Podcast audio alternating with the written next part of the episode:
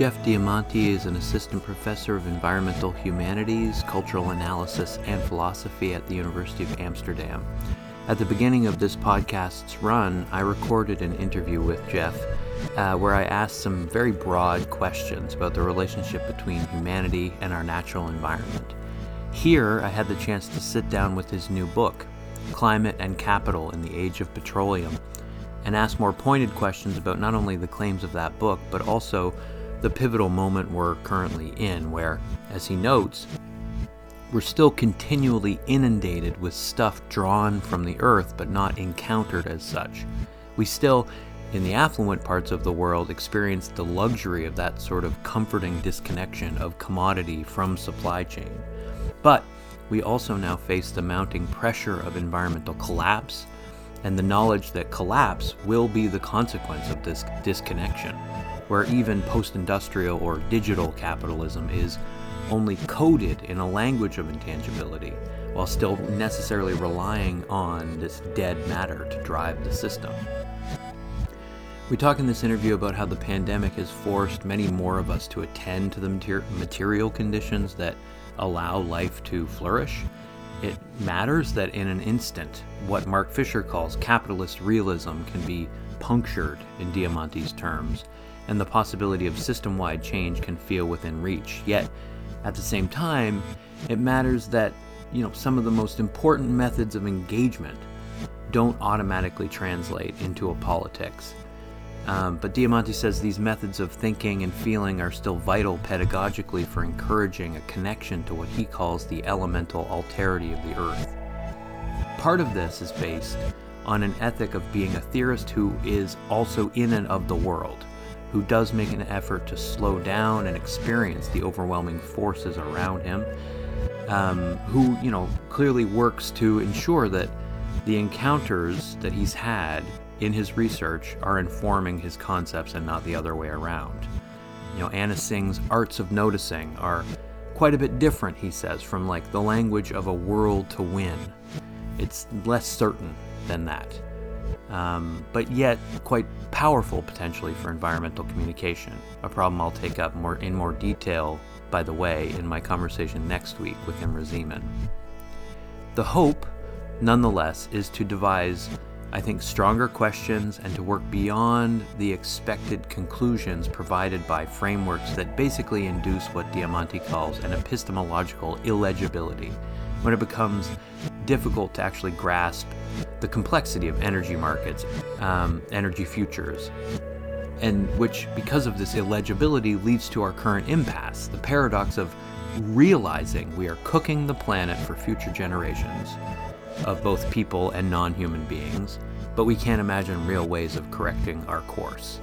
In the context of that profound blockage, Jeff likes to believe that an engagement with the elemental alterity of the earth can open things up, that these massive and beautiful forces, as he, as he calls them, can provide a grounds for revolutionary imaginings.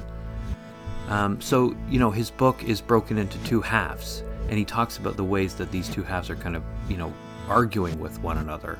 So the first half is, is a historical materialist account of, of oil post 1970s. Oil is, his, as he puts it, elemental focus. It's the tuning fork that unfolds the future.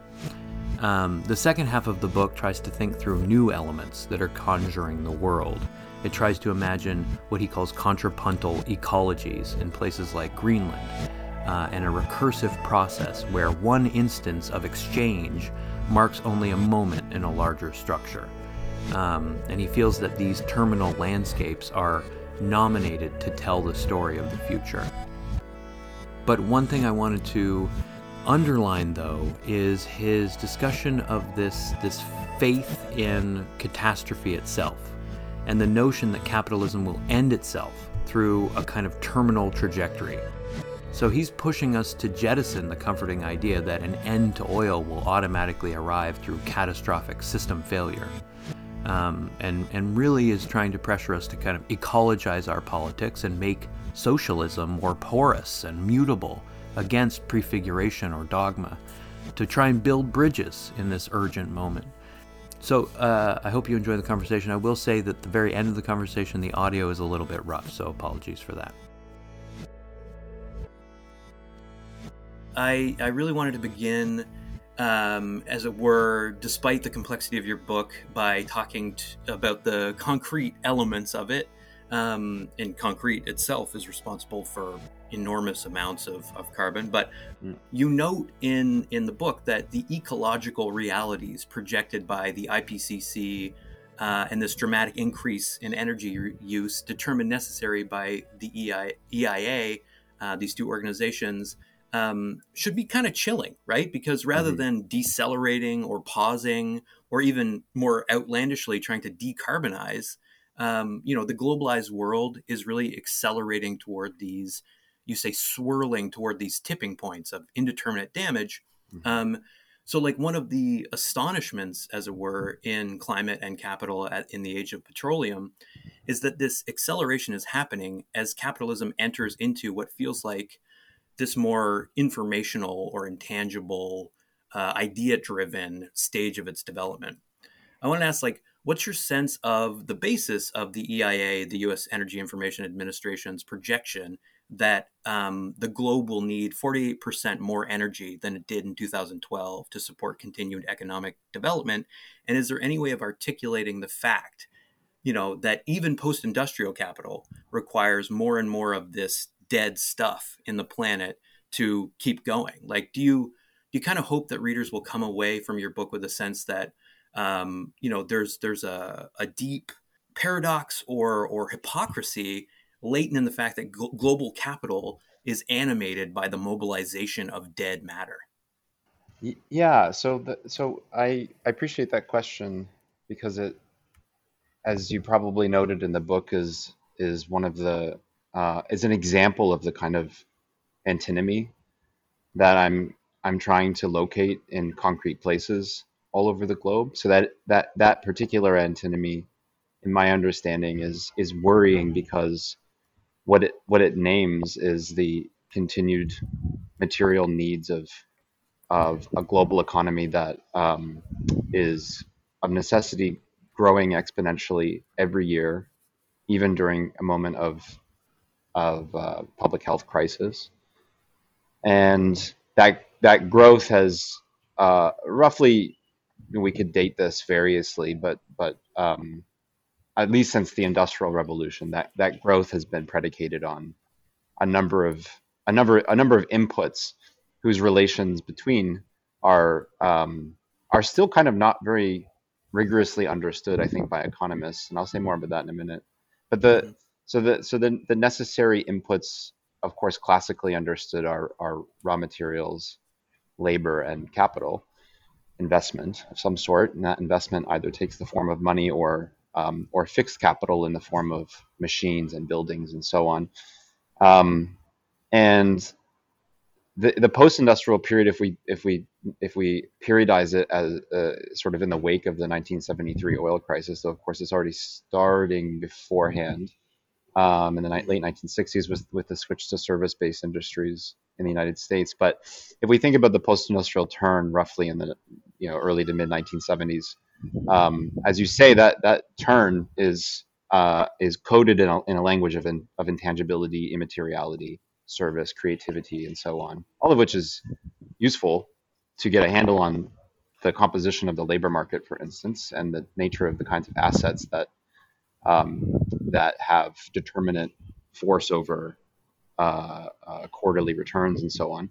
But the paradox is is is not you don't you know you don't as you say you don't have to really be a Marxist to note the paradox. You just have to be reading uh, as the EIAR the uh, the statistics coming out of um, national reports and the, so the so the antinomy is is by by I think it was um, the UNEP noted that by 2018, the UN Environmental Program noted that by 2018 versus two, versus 1970, uh, the globe had required something like something like 10,000 or 10 tons of raw materials per capita on Earth um, uh, for economic growth to continue versus seven, seven, seven tons per capita in 1970.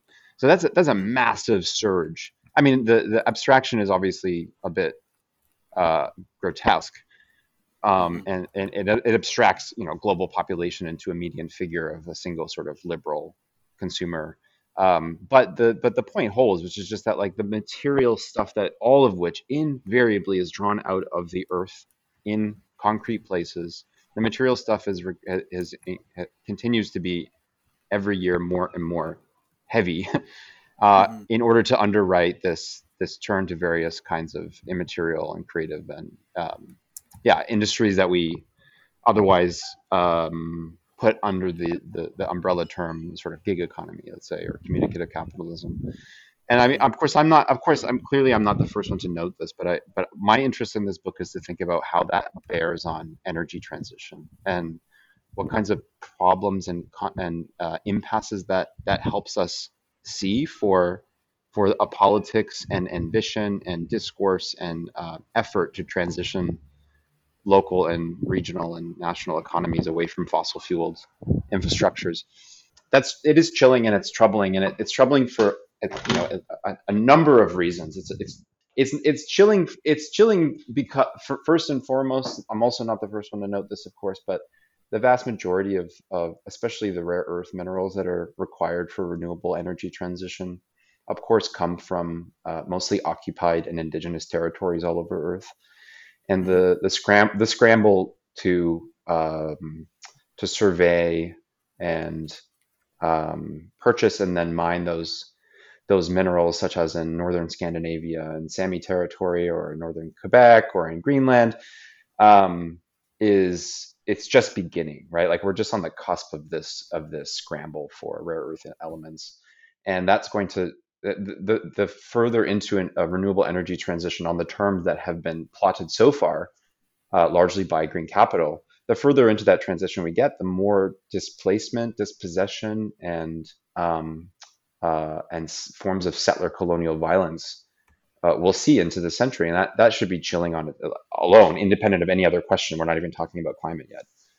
Yeah, and and I think it's a question of making visible those things, which are um, real like lacunae for for you know mainstream media. Like it's just you know that that projected future is not really perceived yet.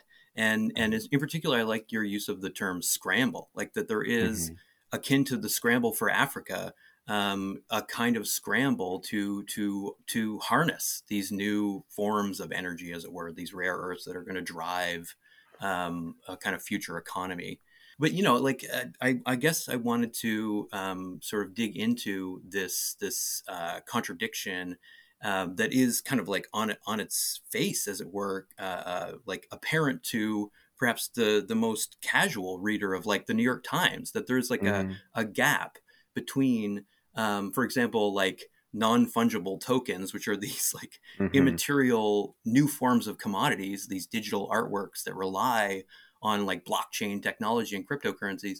Um, a gap between like the sense of that as something novel and fun and and and kind of like collectible and tradable and the actual like material resources that drive this new economy like mm-hmm. the, the, new york times talks about how, the process through which these nfts are sort of like verified right and how unbelievably damaging it can be right they say according to an estimate backed up by an independent researcher the creation of an average nft has a stunning environmental footprint of over 200 kilograms of planet warming carbon equivalent to driving 500 miles in a car mm-hmm.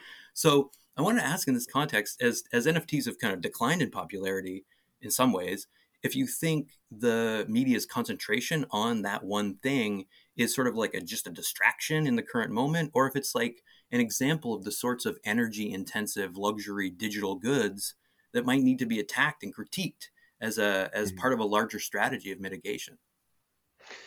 Yeah, I I I, I know exactly the the genre of writing and the kind of expose, explan, Yeah. ex, you know, the exclamatory that you're talking about that runs through those those kinds of journalistic practices. And I, I mean, I, of course, I think they're they're they're um, they're endlessly useful pedagogically. Certainly, um, it breaks something like the the this the sort of smooth self certainty of the liberal subject of reason. I think that when you read those kinds of exposés. So at minimum, it punctures something like the clean story of transition. Um, but of course, on the other hand, it also it also it it, it picks its it, it sort of implicitly picks its its it's winners and losers. And so then there's a kind of there's a kind of caricature I think in those in that story of NFTs and Bitcoin and so on and um, and uh, uh, uh, and the mining of those of those resources. Uh, there's a caricature of the type of the type of person who participates in that in that process, and it's mm-hmm. it's it's it's it's both it's both racialized in some ways, uh, given the location of most of these mining practices. It's also like an implicit. I think there's an underlying kind of xenophobia uh, uh, worrying about non-sovereign forms of of um, uh, mm. of currency mining, and so um, it, in that way, of course, yeah, it is a distraction because I think that that the mining of of uh, Bitcoin and various kinds of yeah these kind these kinds of digital currencies or blockchain processes um, are of course part of a much larger infrastructure. Um, so I just wanted to kind of get, get, go back for a second as you were introducing introducing this topic and just and just sort of note that I I, I so I, I also at the same time understand the sh- the, the the the kind of comportment that mm. gets attached to this exciting new, as it's termed exactly in the New York Times, this new frontier of extraction, right? I get that cathexis, that cathexis or investment in like both figurative and, and subjective investment and the excitement and risk and uncertainty and experiment the experimental nature of of that corner of the economy. I do understand that because it extends, I think, from precisely the same kind of infrastructural forms of attachment that mark petroculture writ large.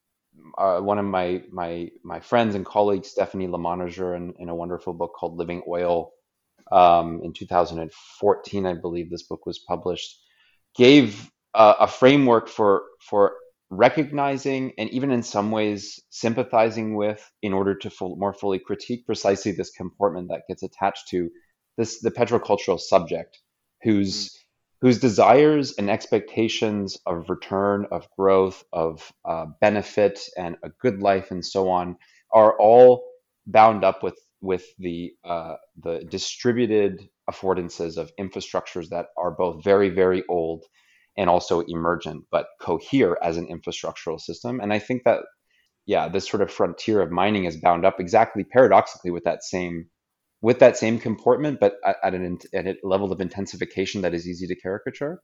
But is I think um, so. If just to answer the question about the, the sort of strategies of critique, uh, and pol- and political strategy. If if what we're talking about is is sort of building a more concerted um, a concerted front that can that can more responsibly marshal a, a large scale social and energy transition.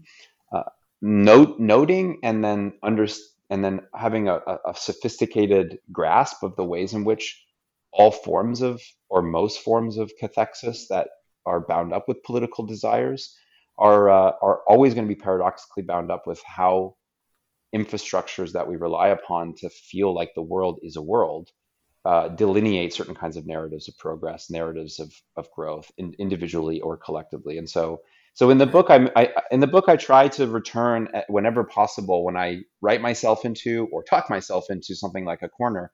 I try to return to the info, like where the infrastructure is in relation to the concept that I'm tracking um, and for so for yeah for me that that that's kind of the the politics of the methodology I'm trying to work with in the book is is not to say that there's an infrastructural determinism to our ideas. Um, I don't think that. I do think that there is. A, I, I of course do think that the habitus or com- the forms of the comportments that uh, that are gathered out of worry and concern for energy transition, social justice, environmental justice, racial racial justice, and so on are both occasioned by certain kinds of infrastructural drives and could be better. Ad- My point is actually that they could be more fully addressed by centralizing the affordances of infrastructure and thinking of mm-hmm. social and and and ecological and economic transition as first and foremost infrastructural transitions. Yeah, I see that in the book, and it reminds me of you know the argument by Wendy Liu in Abolish Silicon Valley that it's or the Xenofeminist mm-hmm. Manifesto that the argument isn't precisely against technology or against like inventiveness mm-hmm. uh, as such, uh, but about the the ways in which closure and capture of of technology has really limited the liberating possibilities of it. Like I think this is why you and other Marxists, like like Wendy Liu, um, are talking about labor, are are figure mm-hmm. are making are foregrounding the fact of of human labor um, in these increasingly kind of immaterial uh, configurations. Like you talk about um, how the misrecognition of digital culture as immaterial uh, actually runs alongside the disfiguration of labor from its social ground. Mm-hmm. So there's a lot, I think, to be um, you know made visible here. And I like, in particular, that you're concentrating on the question of infrastructure um, because you know it, the, the, emphasis in Imre Szeman's work, for example, on structural critique. Um, mm-hmm. Is, is super valuable for getting us to a point where we're able to kind of zoom out and provide this this picture of the whole. Um, and uh, you know, on that point, I want to ask about uh, the you know variety of moments in the book where you're talking about what you term strategic choke points in the mm-hmm. circulation mm-hmm. of energy and commodities. That that term choke points comes up a lot, and you seem to be doing a certain amount of theoretical work with that term choke point, like the suffocating kind of implication of that, and how in fact, as you say, accumulation begets sluggishness. Um, I mm-hmm. wanted to use this basically as a way of thinking about um, contemporary supply chain disruption. You know, supply chain disruption is newly in the news. Um, yeah. I asked Natasha Lennard about the Ever Given, you know, uh, uh, running aground in the Suez Canal, this seemingly random event that prefaces our current moment, where there are these spectacular scenes of just a litany of cargo ships like marooned at sea. Mm-hmm. Um, earlier, you talked about the grotesque nature of this sort of system. You know, I wonder if you could comment on the scale of waste within the supply chain. Like, what, for example, have you learned from the United Nations Environmental Program about the level of inefficiency and waste in the system? And you know, what can we learn about the the absurdity of of this structure by thinking about perhaps the site of the terminal or the port, which is so central to your book? Yeah, uh, the, the there's you're right. It's so interesting that in the last two years or so, um, there have been there have been these really spectacular, again, sort of punctures of the smooth reality of a, of a logistical system that uh, has been expanding and expanding and becoming quite rusted and sluggish and slow since since the late 1960s um, in the past two years. So so the, I, I I I I read the the running of running of running to ground of the of the ship in the Suez alongside what happened on April 20th, 2020, in the thick of the pandemic, which was, um, as most people probably remember, this sort of strange day when suddenly frontline news was that the price of oil had dropped to uh, to mm-hmm. below zero um, on most of the major benchmarks, and that was that was that was reversed very quickly, of course, and it, and it had to do with uh, with oversupply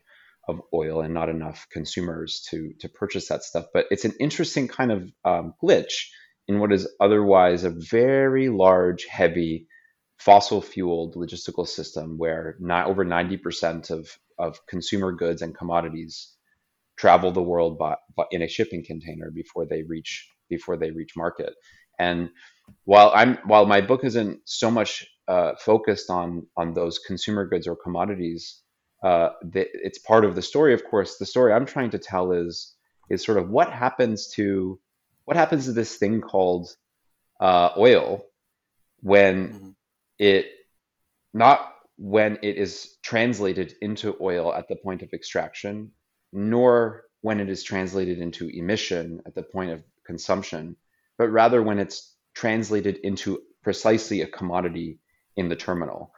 Um, my my insistence in the book isn't isn't necessarily that this is the primary point of determination where the crude stuff, the the raw materiality of oil becomes takes on commodity form and therefore has to be disrupted there. That's not exactly my point. My point is instead that I have it that I I noted especially in in the conversations I was having professionally and personally in the energy humanities, which is which is a research field that that um, you've you've uh, invoked already in this mm-hmm. conversation um, that the, that the terminal as uh, as a space, as a logistical space, a logistical cartography, was under considered in our theorizations of uh, petroculture on the one hand and then energy impasse on the other. And I thought that it, I thought that this book would be useful for those scholars and also political allies for for two reasons. Um, one because these spaces are, while uh, largely invisible to a kind of cultural imaginary, um, they're actually hyper visible and ubiquitous. Uh, in doesn't no matter where you are on Earth, the, the terminal is close yeah. by. Um, I'm I'm sitting. In, I I meant to situate myself a bit more uh, at the beginning of this conversation, just for those listening later, just to have a sense of where we are. But but uh, I, am sitting in my my office right now in the University of Amsterdam. I narrate this in the book too, but I'm sitting in exactly that spot. Um, I'm sitting in the center of a, of a city that is completely um, built up materially and financially on uh, colonial expropriated wealth. And I can see over the skyline, which is fairly low here because of the UNESCO protected, uh, the, the rules of, of UNESCO, which protect the building height of um, the inner city. I can see a coal plant that was decommissioned two years ago, and right beside it, I can see windmills spinning as they run along the IJ River towards IJmuiden, which is the mouth of the IJ as it reaches the North Sea. And this is a this is a this is a terminal in technical terms and in conceptual terms. And anywhere you're sitting on Earth right now listening, you, you're you're within you're probably within walking or or easy driving distance of something resonant with what I'm looking at right now, which is a place where uh, raw materials are uh, set in storage in different kinds of facilities, and both in reserve for the invariable and energetic needs of, of a region on the one hand, but also for in reserve for for on the for the purpose of uh, speculation. So um, the price. This gets back to this strange thing that happened on April twentieth, twenty twenty. Right, like the price of a commodity like oil is determined by a, a dizzying array of factors that are in tension at any time and moving. One of which is the future spot price of that commodity, which is an abstraction, of course, but it's basically how much investors are willing to pay at a deferred date. Um, and that spot price is, among other things, determined by how much of the oil is sitting in reserve in these terminals, right? So if, if the if the tanks, if the storage tanks are nearly full, like in Cushing, Oklahoma, for instance, where um, uh, where most of the oil sits in waiting before it gets to port um, in the United States and, and therefore has a, a, major impact on the, the West Texas crude index. Um, uh, depending on how much stuff is sitting in those terminals, right? The, this, those who are speculating in London and in Chicago and in New York will have a sense of whether or not the market is going bearish or bullish. And the spot price in the future will be depend will be dependent on how much they think are in those are in those tanks.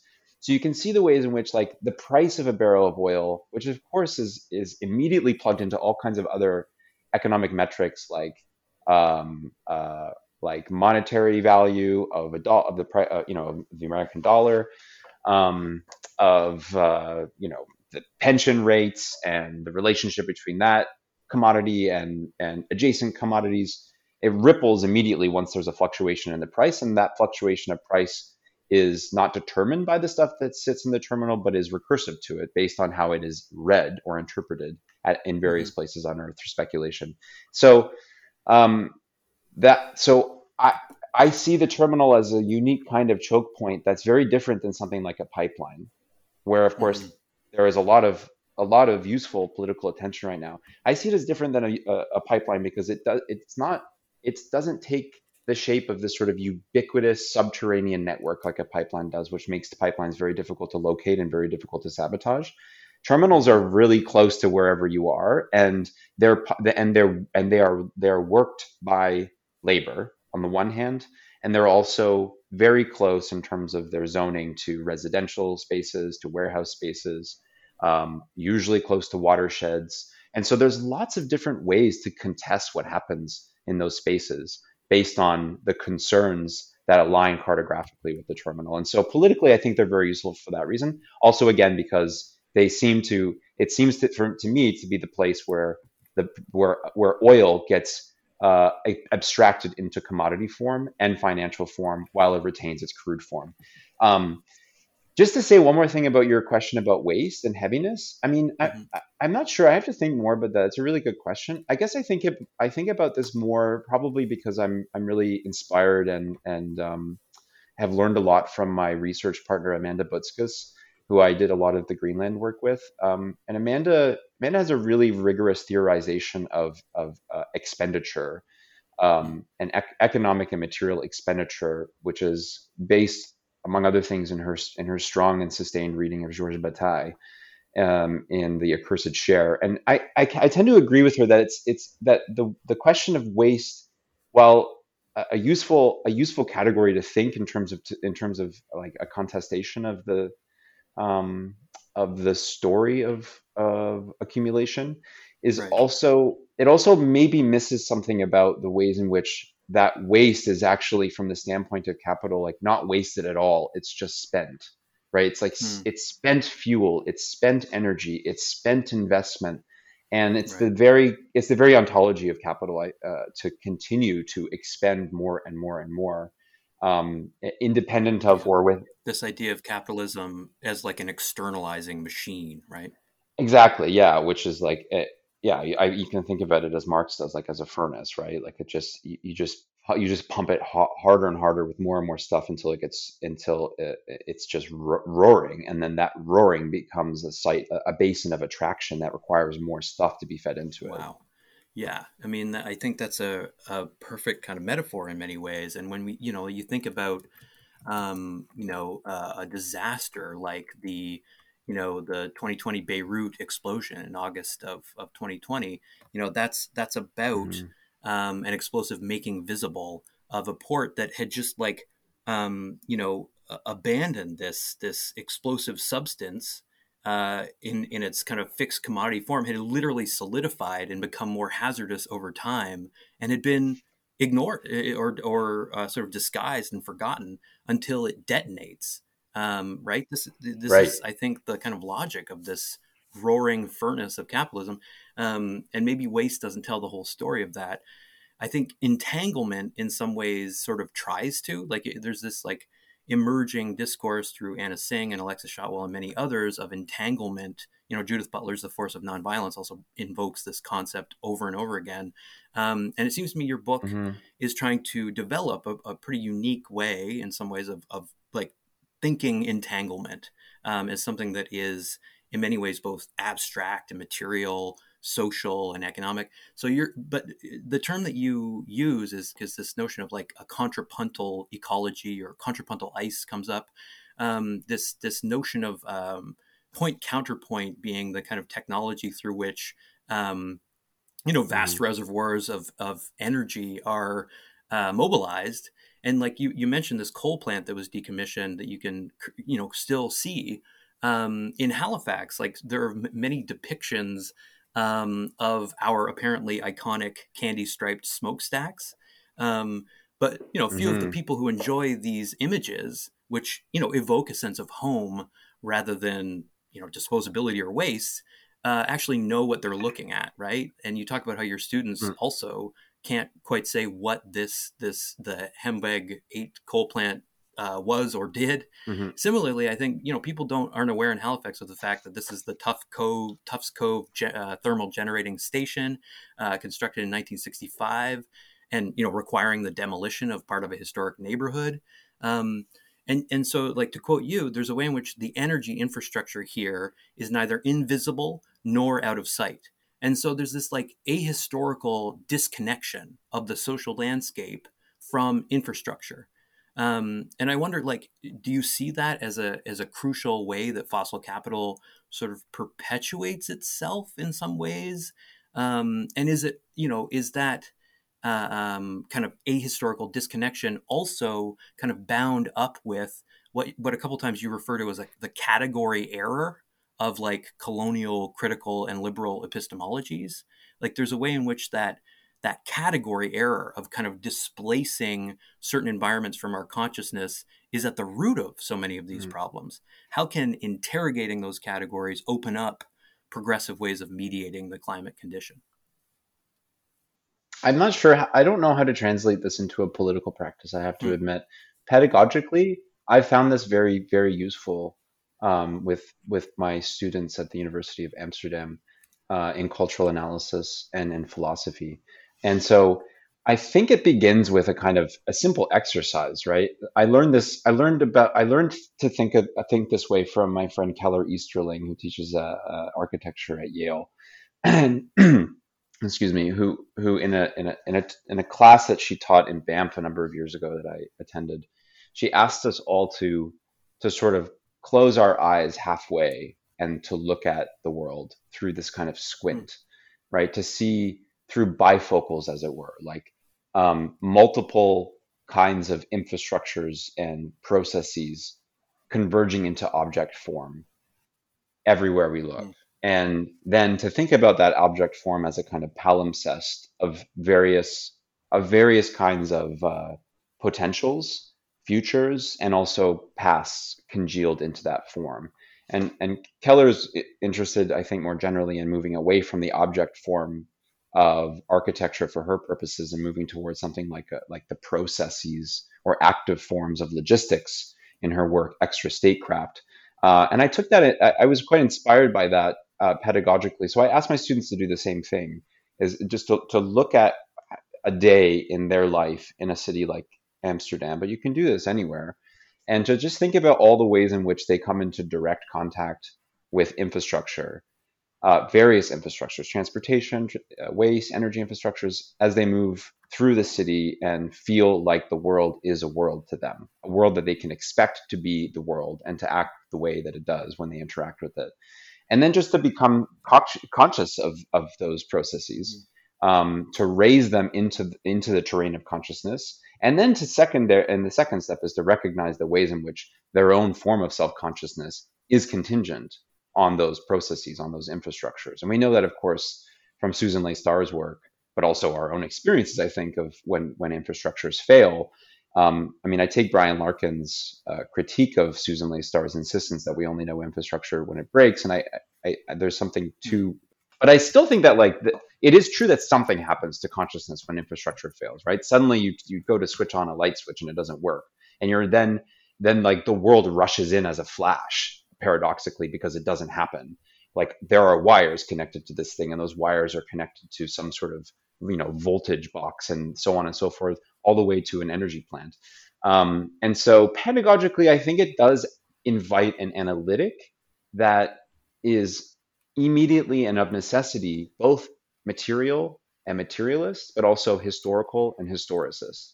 So suddenly, like your experience of something as banal as jumping on a tram or making a phone call or sending an email, uh, suddenly those things are bound up with with a world, a, a world that is coherent to you, legible, because of the interconnection of various kinds of infrastructures, both conceptual infrastructures and material infrastructures. Um, and so, yeah, I just I don't know how to translate it into a politics necessarily on uh, in in, in my, given my current thinking, but but I do think that pedagogically and analytically, it's it seems to me just self evidently um, imperative that we incorporate some of these kinds of modes of thinking and seeing and writing into our into our uh, our research practices and in, in, in, in ways I'm not sure how to translate yet into our political practices. Yeah, I mean, I I think you know uh, on that point, I guess of like translating this you you know this thing this this practice of ex- experiential learning that is useful pedagogically uh, into something like a political program does seem like an incredibly difficult uh, conundrum and and you know i think latent in that response is this idea that we shouldn't assume political radicalization uh, will result from these like you know potentially transformative moments of just noticing the complexity of your environment. Um, but like that said there's this interestingly almost utopian moment at the end of your book's introduction where you argue that abandoning an anthropocentric concept of the social um, which would be part of like this practice of sort of squinting at the world you know, uh, uh, uh, that abandoning that anthropocentric concept doesn't mean losing with it the will and promise of socialism. And, and so there's this mm-hmm. articulation, if only briefly, of a post human socialism um, that coheres, mm-hmm. as you put in in its critique of and redistributions of capacities through infrastructures. When you envision a post-human socialism, uh, are you kind of I- imagining it in terms of the language of you know having a planet to win, the sorts of things that we have to gain? Like in that moment, I was reminded of so many eco-socialists and how they're insisting that we really try and promote decarbonization, energy transition, uh, uh, moving away from fossil fuels in terms of what we have to gain, right? Rather than all of the mm-hmm. losses, mm. you know, that are these limits basically that are mandated by the climate emergency. Um, you know, I, I yeah. suppose, yeah, like, do you, th- is it part of that sort of political program? And do you think that has a certain amount of power uh, to resonate maybe with people? I hope so. I mean, mm. I'll say a couple things, but that maybe I'll just for those for for listeners who who presumably most who haven't taken a look at the book, I'll just say that it's it's kind of split in two parts, and it's a bit of a it's a bit of a a, a schizophrenic exercise. Um, so the first half is really a, a historical materialist account of the post, basically the post 1970s um, uh, story of oil and how it underwrites the things we were talking about earlier. Mm-hmm. Um, and I take I take oil as my elemental focus for that first part, and it and so it requires a recursion back into sort of Marxist a Marxist account of how oil becomes oil in the world and what it does given the apparatus that solicits its affordances. The second half of the book splits, and it, it really takes up what probably will feel to most people like a, a more new materialist approach. Um, and I, that, that there's reasons for that, but I would say more than new materialist, I'm trying to then continue the thinking in part one, but with different elements at hand to to conceive of and conjure the world. And I so I moved through I, I moved through ice. Um, in in the second in the second part in a chapter called Contrapuntal Ice, and uh, I'm also interested in um, water and melting water off of the Greenland ice sheet, and I'm interested in solarities in the third in the third chapter of the second part. Um, and I'm doing that because I'm, I, of course, I'm inspired, like so many people, to to alter our modes of attention and attunement as researchers and as subjects in the world, which is a kind of ethic I, I take seriously from people like Anna Tsing Mm-hmm and so many others. Um, and I want to I want to practice that and learn from that mode of being with, nearby, and in the world. That doesn't immediately translate everything you see into ready to hand categories of contestation that we get from historical materialism. I just want to basically slow down and practice a, a slightly more elemental approach that allows for the various kinds of and massive and beautiful forces that surge through any moment on earth that situate your body in a place in a landscape.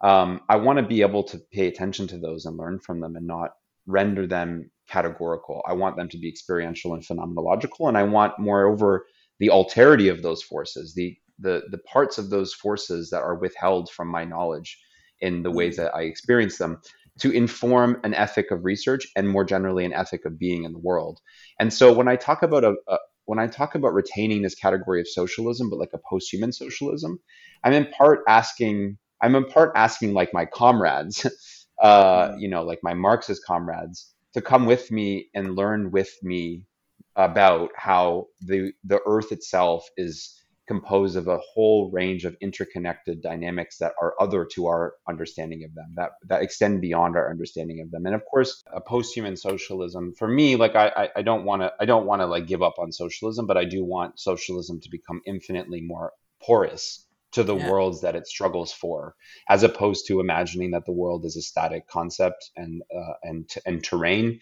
and a background to struggle i take seriously that like if if we're gonna ecologize our politics in in the face of massive climatological catastrophe, if we're going to open ourselves to to that world, then it also means opening ourselves to being altered by it and opening our categories um, of political subjectivity, um, of ally, of kin, um, to to the to the radical alterity precisely of what we cannot prefigure in advance. And I I mean yeah so i i, I want to retain that and that's what i'm trying to work to towards you know, I'm really I'm really inspired by people like Michael Marder, um, who has been, written a number of books, philosophical accounts of botanical and vegetal life. Uh, one in one in particular with um, with the the great elemental philosopher and feminist thinker Luce Irigaray.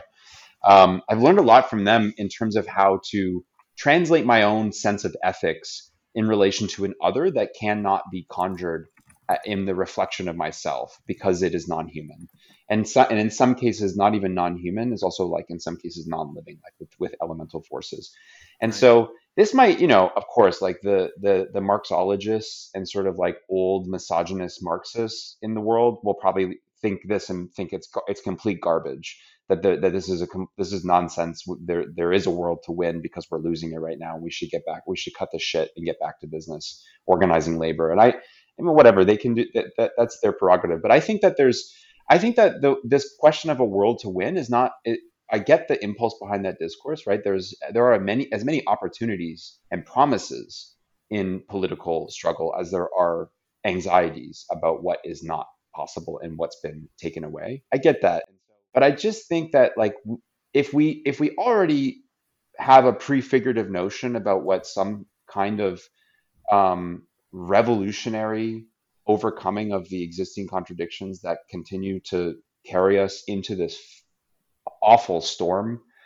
Um, if we already have a prefigurative notion of what that's going to look like, then I just think we're going to be repeating old habits and old errors, um, and we're not going to get anywhere. But if we're actually open to like a fundamental encounter with alterity on terms we cannot possibly prefigure because that's the point of alterity, um, then that seems actually really exciting to me and also more able that kind of disposition to me seems more able to align with and learn from and struggle with not on behalf of but with those that as socialists we might not otherwise recognize as allies i'm trying to work towards that in the second half of the book and i'm still i'm still learning how that works and i i definitely have failed and that's okay i want that to be okay like uh, right. um, I'm trying to bridge two very different traditions and create what I call in the book an ecumenical materialism that doesn't end conversations but mm. actually makes but actually opens them up. Because I, I have to say with I, have seen a lot of bridges burned in the past 10 years or so on the question of on the question of agency materiality the non-human. And um and i'm not i don't i i i want to I want to be part of a project that helps build bridges um, and and work towards exactly as you put it a, a, world that is that is there that is there to be re, to learn there to be learned from and also inhabited and um, and practice with that that certain traditions I'm I'm more familiar with and comfortable in, such as a kind of Marxist historical materialism, has traditionally not been so good at thinking and opening itself up to. Right. Um, and you know, I mean, there's so much to uh, build off of there, but this idea that there's you know polarization um, and and maybe an, a kind of uh, self-destructive polarization uh, within these kind of left discourses of eco-socialism is really interesting and and something that I think is is definitely um, you know fraught to even discuss in some ways, right? Because uh, because of the kind of urgency of the problem that we're confronting, there's a, there's a way in which you know uh, these more open-ended questions um, are are seen as somehow off base, right? Um, mm-hmm. But and I think you know you're modeling then a different approach to complexity in the book and to uh, being open to um, you know a, a radically other future where we've discentered the human to some extent and you talk about in the book how like you made the decision to um, let the dissonance sustain your thinking and you've kind of been addressing mm-hmm. that already um, you know talking about the kind of the kinds of uh, necessary failures that kind of compose the book mm-hmm. um, there's also uh, and you've mentioned the term a couple times an emphasis in the book on the need for recursion to quote mm-hmm. fully articulate the entangled futures these terminal landscapes reveal um, and I wondered if you could kind of uh, define the notion of recursion. Like in you know math and computer science, at least, it's about simplification. Um, do you feel? I mean, you've kind of been arguing the opposite in some ways, right? That, but I want to ask, like, do you think that simplification is in some ways the necessary first step to decoding petroculture? How might a concept like energy deepening, which is a thing that you describe as the naturalization of fossil fu- fueled futures, um, how does a concept like that maybe do the work of recursion for you? Yeah, yeah. So I think about rec- I, I learned to think more seriously about recursion from from the anthropologist Ann Stoler, and Ann Stoler is is thinking about recursion in terms of what she calls colonial duress that repeats and echoes and reverberates through different kinds of practices, archives, bodies, languages, and so on, past the point of point past the evental moment of its inception into the world. Um, so I wanted to think about a recursive practice or analytic that is um, is a, is alert to the the intimacy but moving relation between something like figure and ground. So we can think about this again back to sort of you know like a, you know the relationship between something like an oil spill on the one hand and then the the massive distributed infrastructure that that promises that oil spill in advance of it happening and then reading the oil spill not as an event but as a, but as an instance of the structure right and so then the attention become the atten- what what recursion asks of us is an attention to the ways that those two things are in constant relation. Um, but then there's a second cadence to this that i wanted to sort of develop which is uh, what i what i think I, I yeah the contrapuntal uh, effort of this book which i take from edward said um, but try to ecologize it, um, is is an insistence that the terminal as a space that does work in the world and abstracts matter into something like commodity form, but also ecological futures through the work that it does.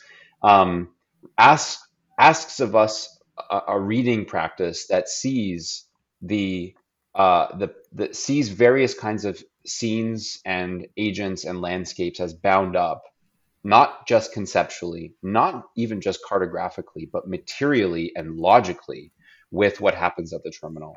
So the Greenland ice sheet is my other main object of this book, where I spent uh, quite a while, um, because of course it is termed the terminus. It's the ground zero, as it were, quote unquote, of the Holocene. That's where the Holocene terminates, and so it is studied and and questions are asked of it and futures are projected on its back because it is understood as a terminal, because it's understood as a place where matter is held in waiting. And the, that matter, primarily the ice sheet itself, and then what's locked underneath it, which are various kinds of hydrocarbon reserves and rare earth uh, elements, are uh, promise various kinds of futures, right? So right the so the recur, rec, the recursive structure structure spills into something like a contrapuntal reading practice once I once I move away from oil as my prim, primary element, um, and that's why I say the book starts to feel like a bit schizophrenic because it's back it's reading these two sites off of one another and and and I'm trying also as I'm standing in the port of Amsterdam and then standing at the terminus of the Greenland ice sheet to speak and write in a style that is situated, that is mm. that is uh, commensurate with what I'm seeing and feeling and learning. And those languages are different. And so, and the reader feels it. I have to say. Yeah. Okay. Well, that's interesting to hear. Yeah. I mean, I I, I wanted mm-hmm. I, I wanted that to be true for the reader because it was true for me as somebody standing and thinking in those places and learning from them. Um, and so yeah, recursion becomes. I think it's it's it's it's both a, a, a for me learning from Ann Stoler, who in turn is is sort of thinking it in relation to Foucault, um, it is a way of thinking the past and the present without insisting on the dislocation of those two things. Mm. The uh, the ways that the that the past expresses through the the structures of knowledge, the epistemic insistences and violences and materials and so on of the present. Um, but then also helps me get to a point where I can try to propose this contrapuntal reading practice between between geographies, histories, and uh, processes that are that I think have to, of course, have to be thought together, such as this kind of activity that happens in a in an energy terminal on the one hand, and the worlds that it imagines for us, um, and also makes impossible on the one hand, with the worlds imagined, promised, and made impossible in a place like Greenland. And you know, in in Halifax, which you know, is is in certain spots a very walkable place. There is still um, a fetishizing, certainly of the of the car as a you know a means of mobility, but uh, even self definition and and like the ways in which rural and urban is, are connected in Nova Scotia. It really relies on that mobility. Mm-hmm. Um, so I don't know. I'm I'm mostly um, concerned, but I do. I think you know there there's a there's a moment in your book where you talk about wanting to avoid uh, what you term the catastrophism of eschatology. Um, you know, this like anxiety that comes with having to actually confront the end of things. Um, mm-hmm. And, and you, you, seem to be suggesting that there's a reason that catastrophizing is a, a dominant characteristic of these ideology critiques of fossil fuels. Um, mm-hmm. Like there, there's some reason that catastrophe is like still a dominant discourse, and and I wonder, like from your perspective, what you f- might feel is um, obscuring about this catastrophism and why you wanted to avoid it. You know, like is it is it blinding to think in terms of catastrophe? Yes, I, I do think that. So I basically got tired of reading my friends' books um, and colleagues and comrades' books who began invariably with the same opening paragraph, which was a which was a, a litany of all of the ways in which we're fucked, and we are. But and it's not it's not my my I'm not I, am not I'm actually not very um positive in general in my life as a subject but it wasn't like a reaction in terms of the the the, the tonality of that I just thought so my the critique of eschatological catastrophism in the book it it's supposed I mean I'm trying to I'm trying to make two different kind of arguments here. The, the first is that analytically it's um, it produces it produces a kind of fatal inevitability to the conclusion of the epoch of fossil fueled modernity that we are situated in. Of course, it's it can be depoliticizing. That's one problem with it. But what I'm trying to say is, if you there there is a there's a there's an a discourse, especially within especially within traditions informed by Marx that turn their attention to climate that um, I notice w- were routinely um, insisting that a, that eventually capitalism would would become its own gravedigger and would either exhaust its resource base or eliminate the livability of its of its of its terrain. And so even if even if like um, the a political front failed to stop the ongoing exploitation of, of fossil fuels for the sake of capitalist growth, even if we failed, eventually it, w- it would, of its own accord, the planet would would would would be the arbiter of justice. And so if we if we fail, we can also just wait, and capitalism will conclude. That I just think is categorically off and a bad politics because it leads to either moralism or escapism or even worse, defeatism, neither of which are very good positions from which to initiate a politics of relation, a politics of um, distributed resource, a politics of care. Um, and I just think also it's analytically wrong. And this is the point that I'm trying to make about the, the, the sort of the valences that attach to the concept of the terminal. The terminal, I'm trying to treat it as a concept that that sh- that shows us the concept itself shows us the ways, ways in which a terminal is not a conclusion to something. It's it's it's a the terminal is something between states, right? It's the moment when it's the moment when one process is held for a moment as legible and then translated into another moment. So it, I, I just think it's a unique moment to see the legibility of something like interactive totalities um, in figural form. So what I mean by interactive totalities, I mean like the I, I introduced the distinction between uh, a planetary focus and a, and a global focus, and uh, what I mean by that, I'm I'm I'm trying to develop this uh, this this argument that that Spivak makes a number in a number of texts stretching back to, to the late 1990s and then elaborated more fully in her book Death of a Discipline, where she insists that planetarity is is is both about like the terrestriality of this planet and the ways in which as a geological and biological entity it extends beyond any categories we have to think identity, and that is to say what it is and how it appears. It extends beyond that, and therefore she says it's a it's a species of alterity that we ought to learn from and and orient our thinking towards. So it's basically, I mean, it's it's it's a it's a wonderfully complex argument that she's that she develops. But I think in terms of an ethics and an orientation towards the the genres of totality that we might that are always lurking behind any thought of necessity, explicitly or implicitly, it allows us to see the ways in which this other kind of totality that I, you know, from from the 1980s onwards, we've I think critical theory is largely renounced in the name of a kind of like waning of meta narratives and an anxiety about the very category of totality, namely capitalism modernity. They're interactive in really interesting ways and I think the terminal is the place where they interact most most visibly. And so to get back to the question of like why a, a, an eschatology is not the right way in my mind to approach um, to approach the interaction of these two totalities is because it because they they will not stop interacting of their own accord. Like I just don't think it's a good place to start to assume that eventually either through agitation or through its own internal logic, capital will, will run out of its own capacity to build a war, world through abstraction. I, I don't think that, that, that that's true. I think it needs to be interrupted and then rethought internal to its own logic. Right. This and and Darren Barney talks about the rise of a kind of sabotorial subject that has this mm-hmm. like insider information on the ways in which terminals like operate and how that kind of needs to be um, harnessed, as it were. And and yeah, I mean, in the conclusion of the book, you you're taking issue with this exact kind of uh, assumption that capital will somehow exhaust itself. Um, and that, as you put it, the planet will somehow be an arbiter of justice. I love that phrase um, because you know it's taking issue with this idea that the elemental power of nature will just somehow automatically subsume capitalism. And you you not only call that bad politics in the book, but even nonsense because like you, are you're, you're pointing out like uh, um, even the IPCC, which provides now one of the most prevalent genres in some ways of future authoring or intimation, also predicts a world that remains flush with capital. Um, and so you raise the question like, what if ongoing extraction doesn't suddenly cease, but instead increases in intensity over the next century?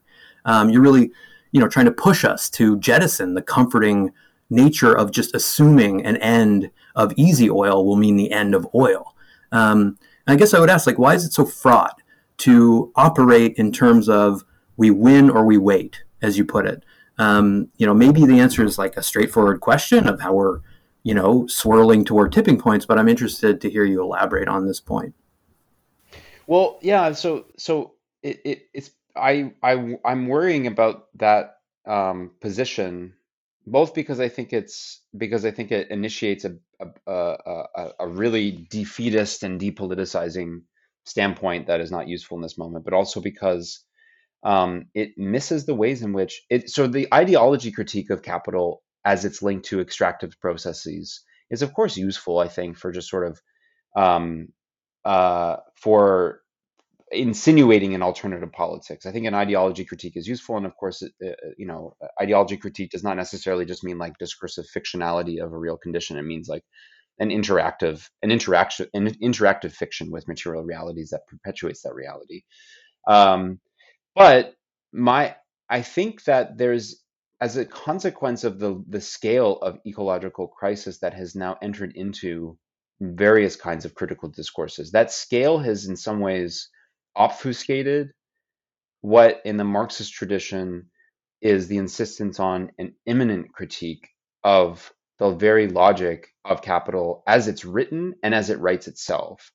And in my reading of contemporary capital and its capacity to world build through not just exploitation, but also through extraction and then translation of those materials into themselves forms of, forms of um, what I call modal abstractions.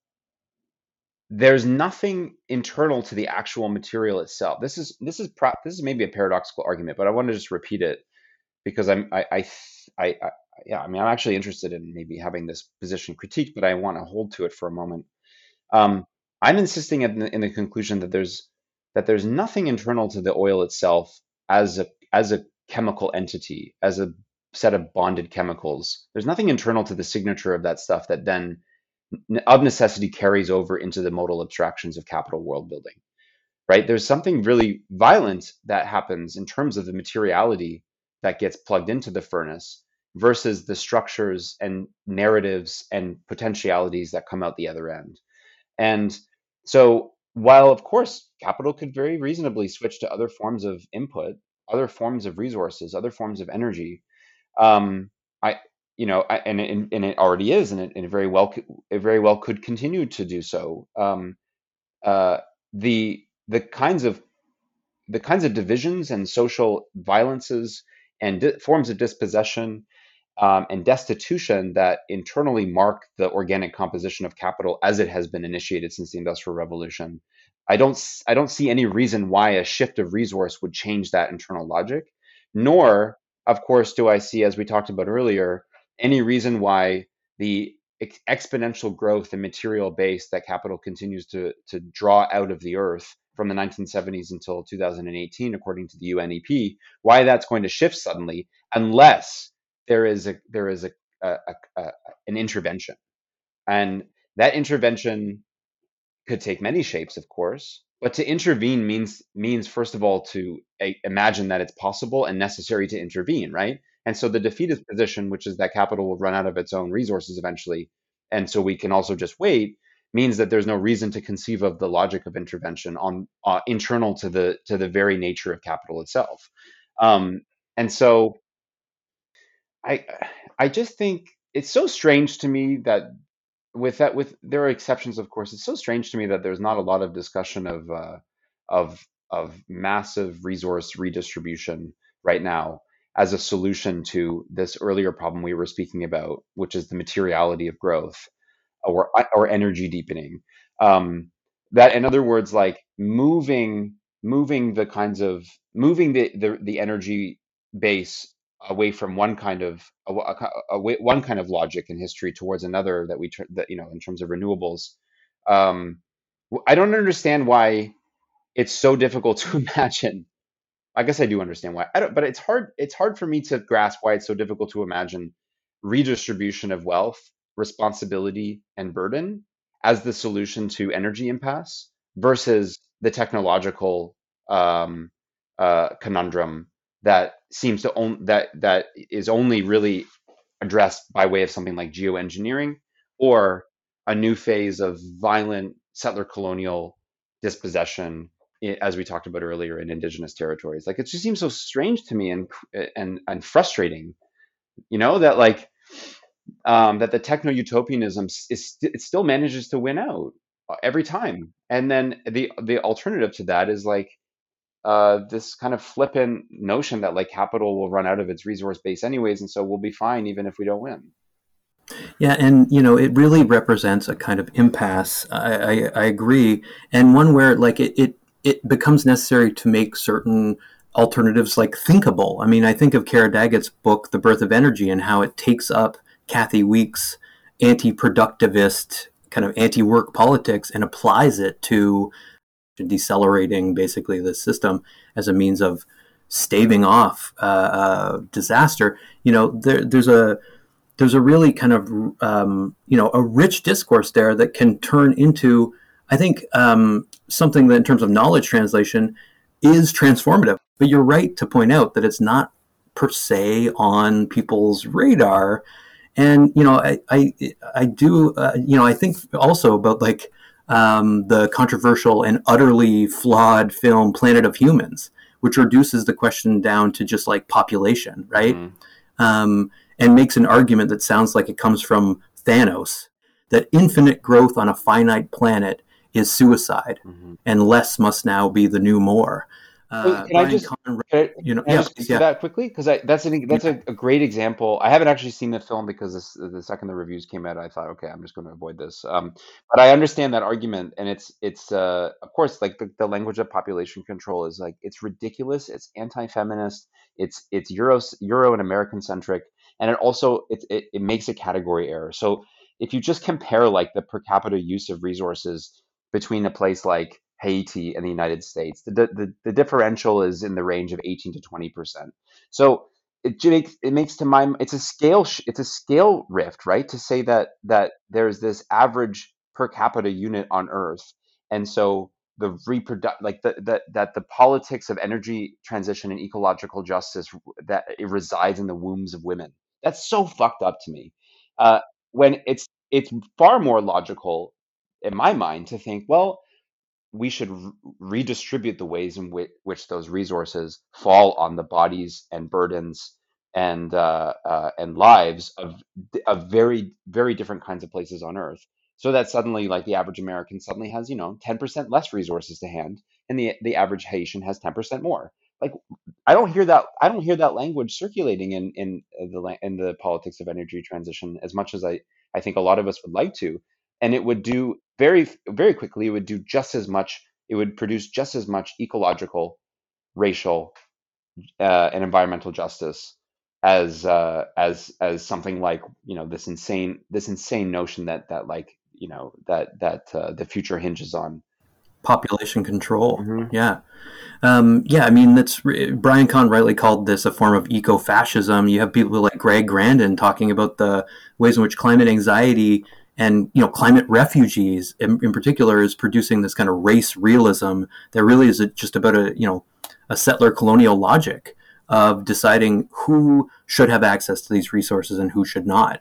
It really reinforces um, you know things like I mean the El Paso shooting perpetrator who argued in his manifesto that these extractive companies are heading the destruction of our, our environment and that the, the, answer is depopulation. But depopulation that is carefully calculated on the basis of this kind of race realism. Yeah, yeah, um, yeah. And I think I think Andreas Malm's new book with the Zetkin Collective, which just came out, um, it, it, it, I'm so thankful for the for the research that that they did in that book because one uh, among and among other things, they they make legible the ways in which the the the, the language of climate denialism, which marked the right, um, and especially you know xenophobic populist right wing governments for for the past thirty years, has actually shifted towards a kind of climate um, uh, supremacy, right?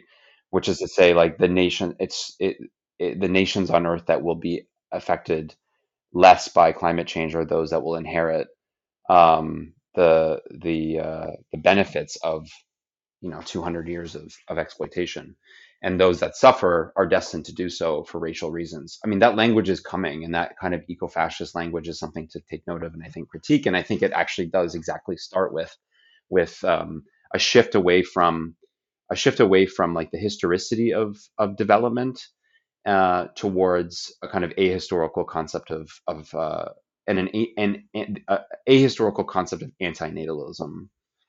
Hmm, exactly, yeah. And I'm going to be discussing uh, that book, uh, White Skin, Black Fuel, with Imre Szeman in my next episode. Oh, exciting. Um, yeah, so I'm looking forward to that. Um, um, but to get back to your book, and in particular this distinction that you just um, uh, uh, made between planetarity and globality, um, I, I, think I'm using those terms correctly. Uh, you know, you're you're writing the book that capital and what you call the elemental alterity of the earth are intersecting all the time. Um, and that the modality of that intersection, its kind of modal, piecemeal, diffuse quality, means that any self certain concept of the world is not really possible, right? Like we, you know, reducing it down to these kinds of concepts is um, a helpful but distracting kind of configuration. And you say there's there is this distinction that we need to need to make between planetary and globality which are in your account two interactive streams of world making. Mm-hmm. Um, and so, like, uh, you know, I, I, won't make you summarize the distinction. If I'm reading you correctly, planetarity is about these like physical systems that constitute the life and death reality of existence on Earth, while globality is kind of more of a social cultural condition that is mediated, narrated, con- constituted through culture. Um, but like in the book, rather than just theorizing it, um, and you know, I asked you something similar when you spoke with me before for the podcast. That you know, there's for you clearly there's something valuable in field work in providing a more situated, if more tangled and protracted reflection on uh, um, what's happening. And I guess I wonder in this context how you imagine your embodied method in the book overcoming this unproductive uh, category error of maybe separating planetarity and globality, if that makes sense. Yeah, I, I would love to talk about how philosophy, uh, how how fieldwork informs like a the, the forms of philosophy that I'm trying to to think with, um, and why I think it's so important to why I think it's so important to to think with the elemental alterity of any kind of encounter you have in the world as the as the as the the relation from which ca- categories and concepts start to take shape and meaning, as opposed to those categories and concepts giving shape and meaning to your encounter. Um, and so, I, I mean, I, I, I've I've spoken to some of the traditions that I'm really interested in continuing to to learn from earlier in this conversation, but um, I, uh, I I had the pleasure of of being in conversation with um, a number of scholars in the UK recently, including Michelle Bastian, who put together a special issue of the journal Parallax on on field philosophy about two years ago. Um, and I learned in those conversations. Uh, uh, a, so one of the one of the scholars who's who's invited to that special issue is Isabelle Stengers, and um, in reading Isabelle Stenger's contribution to that that provocation to think, in other words, like what what can philosophy learn from the field? How to do philosophy in the field, as opposed to thinking the field as this repository of data that you then bring back to either a lab or an office and translate into into ready to hand frameworks. Um, I learned from, or I, I don't know if learning is the right word. I it became more apparent to me through Stengers's account in that special issue um, the ways in which the body as a as a, a form of what um, Jacqui Alexander calls body praxis uh, is is hyper tuned to all of the sensations and all of the currents and forces that uh, situate the body and give the body a sense of place to begin with, and how um, how thinking with those experiential modes of being in place also open up more, most importantly to what can't be what can't be known or held to a category in a in a place any place but especially in a place like Greenland where the the scale of forces and the stakes of those forces and the and the the epistemic concern for what those forces portend for a future are just so so so massive and so terrifying and also so utterly beautiful that you can't help but stop and think um, there's something there's there's something here for me to understand but not to necessarily translate. But that understanding i think is a kind of it's a practice of relationality that is is already in the caribbean tra- tradition especially in the work of edouard glissant and the poetics of relation. Um, and it's a, it's a, it's a kind of ethic of relating to um, both human and non-human forces human and non-human entities and uh, you know forms of being in the world that uh, for me are just it just it just promises a very beautiful way of of being with and i think that that that tradition is the one i'm trying to make commensurate with the planetarity that i'm invoking in the book through spivak. Um, on the one hand but of course my book is not just about developing that that ethic. It's also about pairing it or thinking about like how it might relate to a critique of capital. And so uh, as I said in, in, in an earlier part of this conversation, I think you know Spivak makes this distinction between planetarity and globality, and she says that the that the globe is is essentially a grid, and it's the kind of thing that appears on your computer. Um, that is to say, it's it's of course an imposition onto the planet, but it is not a fiction. It does it's a real abstraction. It does work all the time. We know it does work all the time. It it actually does continue to produce a world, and that world is interactive with the planet and the elemental forces of the planet, but it can't be reduced to the planet, right? Because it, it because it's at odds with the planet. But they're both worlds, so they're both modal positions or postures. I, I'm I'm arguing the elemental, the planetary, the global. They're they're they're modal postures. That is to say, ways of orienting towards the very notion of world building, as well as the agent of that world building, that are interactive. We know that because uh, that's the whole point of the terminal, right? It gathers stuff drawn out from the earth. Every every email we send, every uh, every everything we we encounter at a supermarket, like we're just we're inundated with stuff drawn from the earth, but not encountered as such. So of course they interact, but it's the contradiction between those two postures and the very different epistemological and philosophical traditions required to think them on their own terms that I'm trying to bring together in the book which is again why yeah, I think it's a bit schizophrenic. But I'm I, the promise here is like we if we try to bring these traditions together and think in these two utterly incommensurate modes as critics, right? Something else might happen beyond the expected conclusions that you get when you just when you just operate in one of those two worlds. And I guess that's I guess that's what I'm trying to do in this book of, uh, is like not come to conclusions that are already that are ready to hand given the frameworks I that we that we have available to us. You know, like which is not to say that I come to any concrete conclusions at all, but but I do think that the well, I guess I, yeah, I mean, I just think that this is the I learned this from I mean some of the so the very concept of energy impasse and the way that my my friends and colleagues and comrades have been theorizing it for the past uh, 12 years or so is about an, an epistemological illegibility, right? Like the impasse is not just like, oh, we're stuck. It's very difficult to move past this point. The impasse is actually about the uh, the unthinkability of what comes on the other side of impasse, because the terms by which you encounter and worry about impasse are so hard coded into the very thing that produced it that it's very, very difficult to to jump onto the other side and then and then you know as it were like the owl of minerva draw the world into this new this new mode and of course that's like a that's a that's a political and philosophical problem that's like at the heart of marx's early philosophy of history in the 18th brumaire and of course it's there for everybody to experience and feel very sad and frustrated by in uh, in benjamin's theses on the philosophy of history. Like i just i'm trying to bring that back.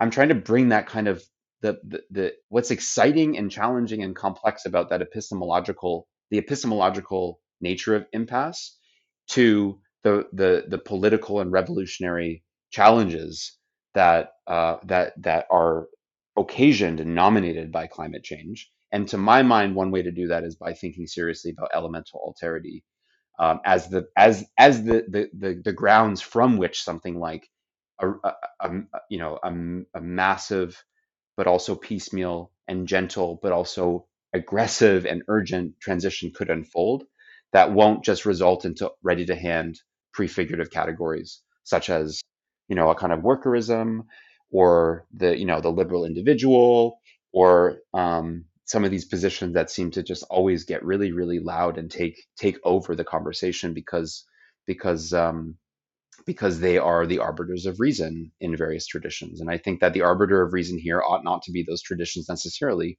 It ought to be something like the elemental alterity of the earth itself.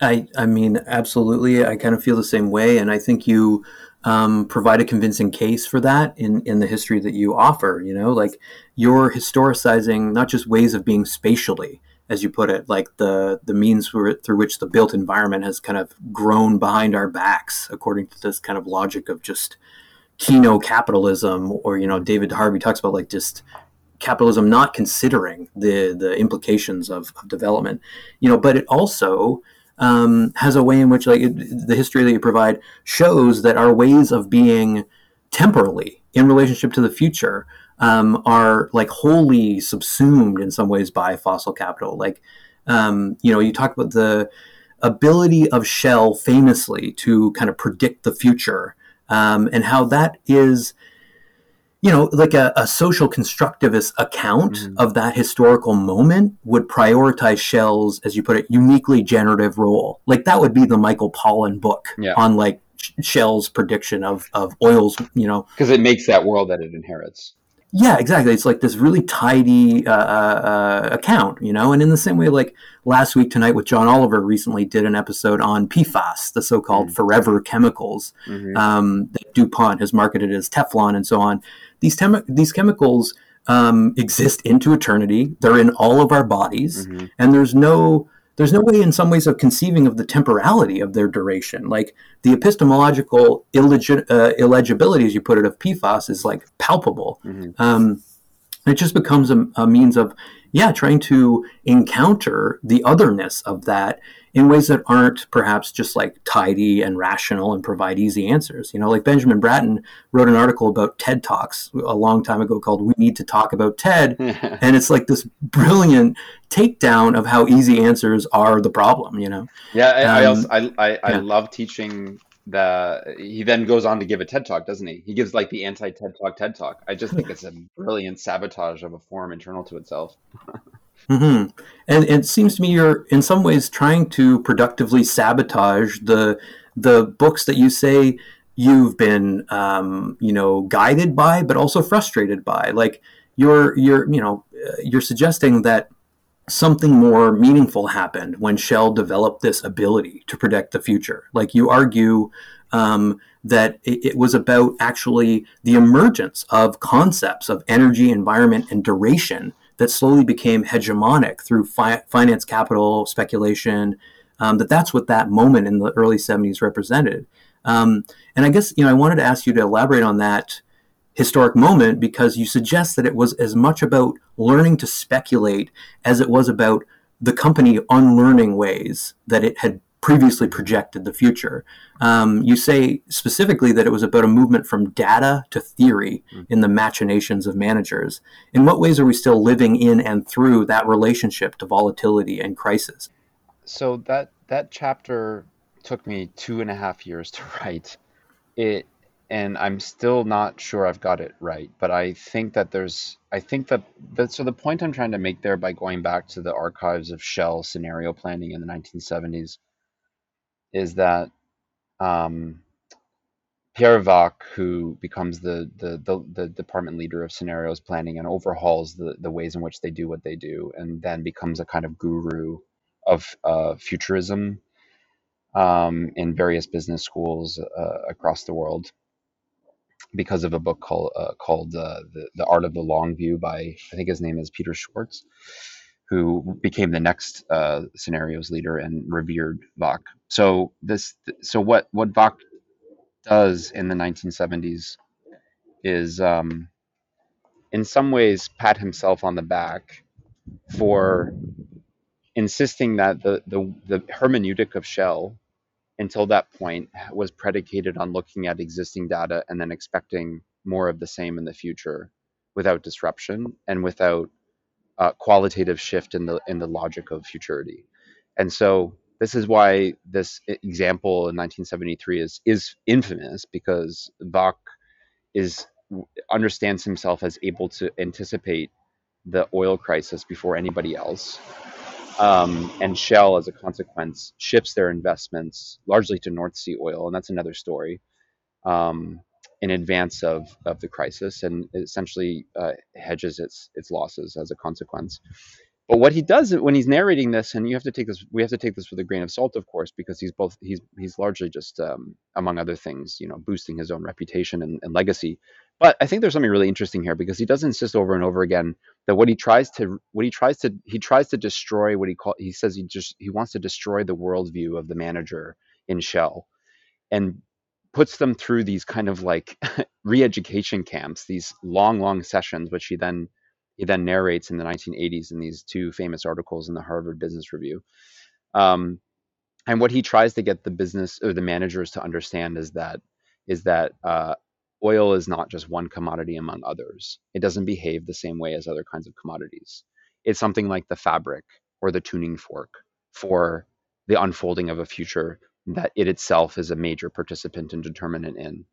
Um, and so, in other words, I, so in that in, in that chapter, I'm trying to argue that um, that Wack is intuiting the the recursive nature of oil once it becomes something like a gold standard before there's any before that language is available to him and anybody else is speaking about oil in that way.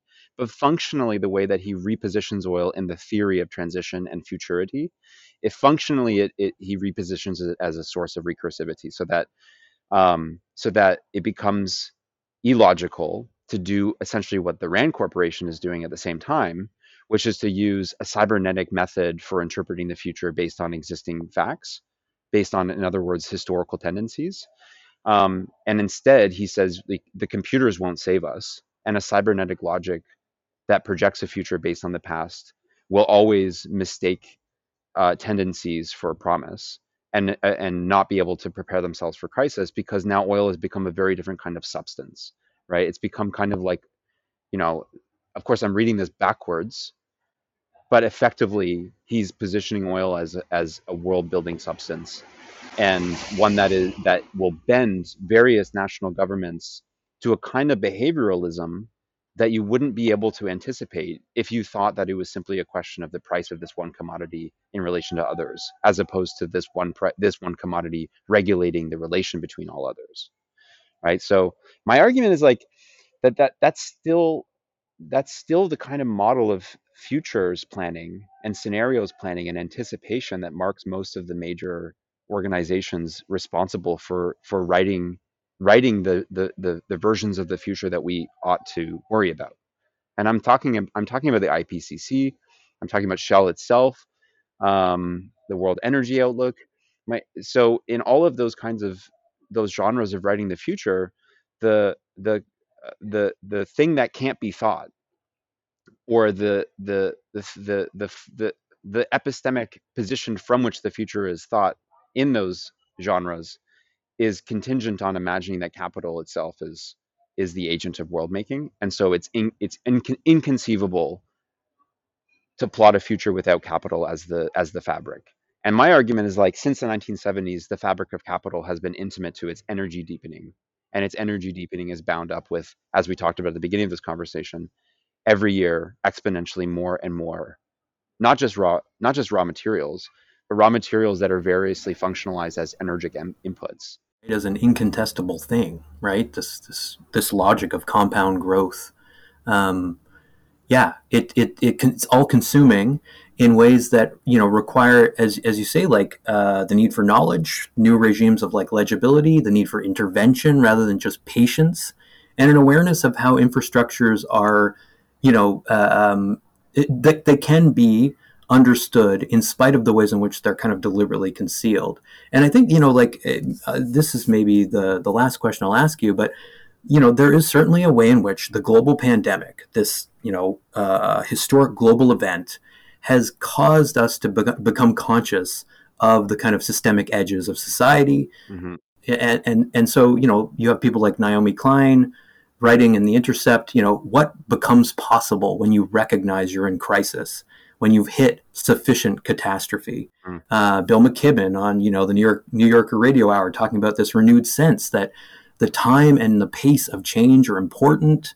You know, you got Elizabeth Kolbert in the same episode expressing some kind of hope about the politicizing of like air travel in the wake of COVID 19. Mm-hmm. Um, my sense in reading your book is that you don't really share their sense of hope that this suspension of the system is transformative. Like, you really seem to suggest that we're going to snap back into an acceleration of things and that we need to recognize the lasting effects of that over you know uh, uh, over the, the long term could you comment on the the covid moment and how it has maybe uh, pried open certain kinds of you know reimaginings i mean there's this notion of mass resignation do you see hope in this moment or or less than that well, it de- yeah, it depends on which day of the week. like most people, I think. I mean, I'm I'm I think I have a healthy amount of skepticism and pessimism. In the book, I'm trying to say like that story is going to be written at the terminal, and so um, what happens at the terminal is informed by other kinds of scenes of contestation. So I, you know, I I think like a lot of people, uh, in addition to being en- enormously confused and worried in March and April of 2020 um, I was also having conversations with with colleagues about how we might have to rewrite our entire curriculum because um, it seemed for a moment like the inevitability of what Mark Fisher calls capitalist realism extending infinitely out into the future suddenly was punctured. Um, we had something like a, a, for for a, for a moment we had universal basic income in places where that was unimaginable. Right? We had we had checks being sent out to poor people and disadvantaged people um, just to keep just to keep their lives livable for the moment. And that of course makes then the, the, the demand for such a thing more legible and more tangible. Um, at the same time of course we had a, a, a, a, massive drop in the consumption of oil in various places on earth massive drop in the consumption of coal. But it was a, yeah it was a it clearly it was a blip and in the con- in the wake of that, we had a, an elastic snap back to something like an intensification of the inherent racial violence of essential work, so-called essential work, being positioned at the front lines of the virus with no with no capacity or agency to to to refuse, um, so that a, a different segment of the population, a different class, could continue to produce hyperactively from the space of their own home, um, with less exposure and less risk. And so, in some ways, like the, I think that the crisis also, of course, just amplifies existing inequalities, violences, risks, invisibilities, um, that I, I think are going to take a long time for us to reckon with. And uh, of course, there was a moment in the summer of 2020 when it was being reckoned with. I think that the, for me, one of the most my my image of hope is the burning of the fucking police precinct in Minnesota in the summer of 2020 when that suddenly become when that suddenly becomes a reasonable form of protest a reasonable thing for a large population to imagine has to happen in order to even though of course the, the burning of the police precinct had nothing to do with climate change on the face of things it is an infrastructural critique and it's a form of it's a form of making reasonable um, that you know two months before three months before most commentators mostly you know the liberal commentators in the us would have thought was deeply unreasonable but that wasn't how it was interpreted and for me that's an image of hope. Um, that so yeah it depends on what day you ask me. I do think that it goes back uh, like my my radical skepticism and radical utopianism are interactive like i think they are it is for a lot of people. Um, but i still i want to insist that like the future is going to be plotted through the terminal and by that, I mean both the terminal logistical spaces that line major cities all over the earth, where the raw materials drawn out from the earth collect before they're abstracted into forms of world building on the one hand, and then the kinds of landscapes that are nominated to tell the story of the future, like the Grant, like the Greenland ice sheet, where there's a lot more happening beyond just melting ice, which we haven't had a chance to talk about. Though two years ago when we first spoke, we did talk a lot about that. But the question of indigenous sovereignty and the ways in which the ways in which climate change actually uh, unlocks certain kinds of imaginaries and also makes unreasonable inherited notions of futurity um, are also things or stories that that that unfold and are made legible and thinkable and reasonable at the terminal. And so that's that's kind of what i want to that's that's where i locate my my hope and my pessimism is at the terminal. Yeah that's so interesting. And i do encourage people to go back and listen listen to that conversation was a long time ago. Yeah, one of the first episodes I recorded, um, and uh, to kind of just you know not just for that specific section, but also to hear the ways in which your thinking has developed and and, and become in some ways, as you as you've said, kind of more schizophrenic. Um, and and to me, that's the that's the main reason to pick up the book. You know, it doesn't provide easy answers, but that's that's entirely the point. Um, so I, that's, I that's so kind, that's so kind of you to say, and I and of course I really appreciate the opportunity to think with you. Um, these conversations with you mean a lot to me, and I and as I'm listening to, through the podcast too, I want to like really applaud and thank you for all the work that you're doing. I, I can hear it in everybody's uh, relation to your to your thought that it's it's generative and generous, and and it's a it's it's a privilege. It's a lovely thing for you to say. I appreciate it.